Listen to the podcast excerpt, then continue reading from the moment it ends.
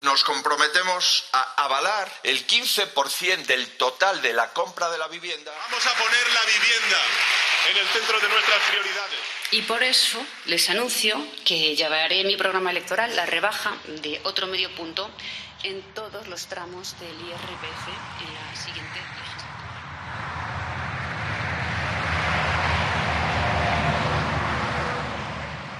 Los cristales de algunas casas vibran por la cercanía de la autovía. Son edificios altos, de un color naranja gastado y que tienen en la cubierta un cono que las hace diferentes.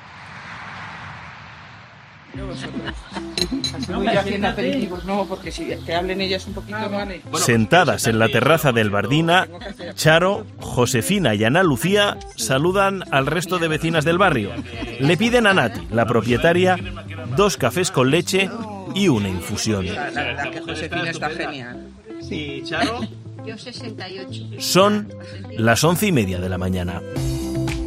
¿Qué tal? ¿Cómo estás? Soy José Luis Concejero y en los próximos minutos te voy a contar cómo una marquesina y un paso de cebra, sí, sí, estás escuchando bien, una marquesina para la parada del autobús y un paso de cebra están animando aquí esta campaña electoral. 28M. El Daily. Un podcast original de Cope. O sea, las periferias nos hacen entender el centro. Podrán estar de acuerdo o no. Pero si vos querés saber lo que siente un pueblo, anda a las periferias. Anda a los barrios, anda a las fábricas, anda donde se juega el día a día, ¿no?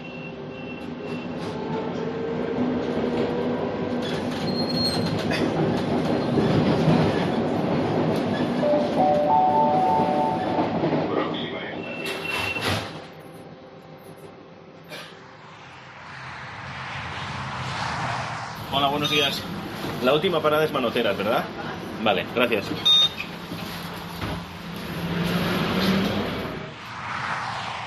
Disculpe, una duda, es que tengo que llegar a unas casas que me han dicho que están en Arturo Soria que tienen unos conos de colores arriba. Tienes que bajar por esta primera calle, ¿Sí? una pequeñita que te encuentras aquí. Vale, andando que tendré 20 minutos, 10 minutos. No, menos, todo cuesta abajo además. Vale. Llegas en 10 minutos, 15 como mucho. Vale. Por esta primera, o sea, giras aquí, ¿no? Me gustaría que me contarais vuestros, me dijerais primero vuestros nombres. El mío es Ana Lucía. Josefina. Josefina Eh, yo, Charo. y yo, Charo. Bueno, soy Rosario, pero... Bueno, pues sí, Charo. Charo y Josefina me dan dos besos. A Ana Lucía se los tengo que dar yo. Hace 20 años, cuando tenía 55, se quedó ciega. Tuvo que dejar de trabajar como asistenta. El mundo se le vino encima. Era el remate a una vida cargada de dificultades. No he tenido una infancia feliz, ni mi vida ha sido fácil. Lo que pasa que ahora ya como que lo tengo como, como superado. Pero si echo la vista atrás, no quiero volver. Que yo me he sacado el carnet cuando me separé de conducir. ¿Con cuántos años? Con 58 me lo saqué. ¿Y has cogido el coche después una vez que te has sacado el carnet? ¿Has conducido? Bueno, me voy de viaje. Es la que nos lleva. Fui feliz a ratos, pero he trabajado mucho, porque ya te digo que a los 12 años en el barrio no teníamos agua, no teníamos mm, Comodidades ninguna. ninguna comodidad. Y teníamos que ir a la fuente, para la taberna hacía falta mucha agua, entonces eso eran garrafas que, gar- que cargábamos. Bueno, luego he tenido cinco hijas que ha habido que, que criarlas, pero yo no, yo no me veo una vida mal. Ana Lucía busca con sus manos por la mesa el vaso con la infusión. Cuando perdí la visión, me dieron puesto en la 11 y vendí cupones. Durante 18 años vendí cupones.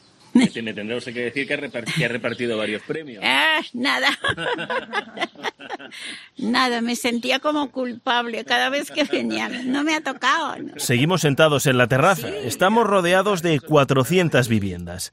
Apenas entra el sol en la plaza incluso hace un poco de frío. Charo me cuenta un poco de su vida. No lo ha tenido nada fácil. Mi ex no quería nunca que trabajara, era muy, muy suyo. Y he trabajado muy poco. Pero siempre he estado pues cuidando a mis hijos y en mi casa. He trabajado poco en la calle, pero he trabajado también, pero poco. Yo no tenía ni pueblo, que era soy de Madrid, pues no iba ni al pueblo. Nos damos un paseo por el barrio. La verdad es que estamos a gusto. Ana Lucía camina con su bastón blanco que le hace de guía. Yo les cuento mi vida en la radio y ellas me cuentan lo que hacen durante la semana. Los lunes los dedico a ir a pues a echar la primitiva, a mis recaditos, a esas cosas, ¿no? Los martes voy al albergue de San Juan de Dios a restaurar muebles viejos. Los jueves vengo al grupo de mayores, los viernes voy a pintar. Te digo lo que José, te digo mejor lo que no hago. Porque hago de todo. Estoy, soy un comodín. Que se pone mal uno allí, que se pone mal otro allí. Queda algún... Tienes mucha retranca, ¿eh, Ana Lucía? Tienes mucha retranca. La verdad es que nos lo estamos pasando bien. Nos reímos, pero mientras ríen veo las cicatrices en sus miradas. Las de tres mujeres que viven pegadas a la carretera, la que en su día era la periferia de Madrid, un lugar que todavía está cargado de necesidades. Entonces, ¿vosotras diríais que os sentís un poco abandonadas? Sí, mucho, no un poco, mucho. mucho. Un mucho. Que nos duele la boca de pedir cosas y no nos hagan ni caso. Y después de más de dos horas hablando de sus vidas, Ana Lucía con su bastón, Charo y Josefina se ponen serias y me enseñan lo que más les preocupa en el barrio. Esta es una parada, ¿no? Esta está bien. Y allí enfrente, delante de la farmacia justo, está aquella sin marquesina, sin nada, un poste. Y luego, ni hay paso de cebra aquí, hay uno allí a la vuelta. ¿Sabes dónde está el rojo o algo más allá? No vas a ir allí para cruzar aquí. Claro. Bueno, pues luego, ni esta parada ni aquella tiene paso de cebra que nos ayude a poner el, el paso de cebra que le llevamos pidiendo todo el tiempo. La, la marquesina, la marquesina que de la parada del autobús. Y así muchas cosas que salen. Sí. Tú, tú di. Te hacen más caso cuando lo escribes por Twitter, o sea, eres una... Eres... Porque lo ve más rápido y se entera más gente de lo que pasa. O sea, que tienes cuenta de Twitter, ¿eh? Sí, me vino una chiquita del ayuntamiento y dijo, os voy a enseñar a eso, y dice, para que pidáis y para todo. Y ya ese mismo día lo hicimos todo. Hicimos fotos, las mandamos.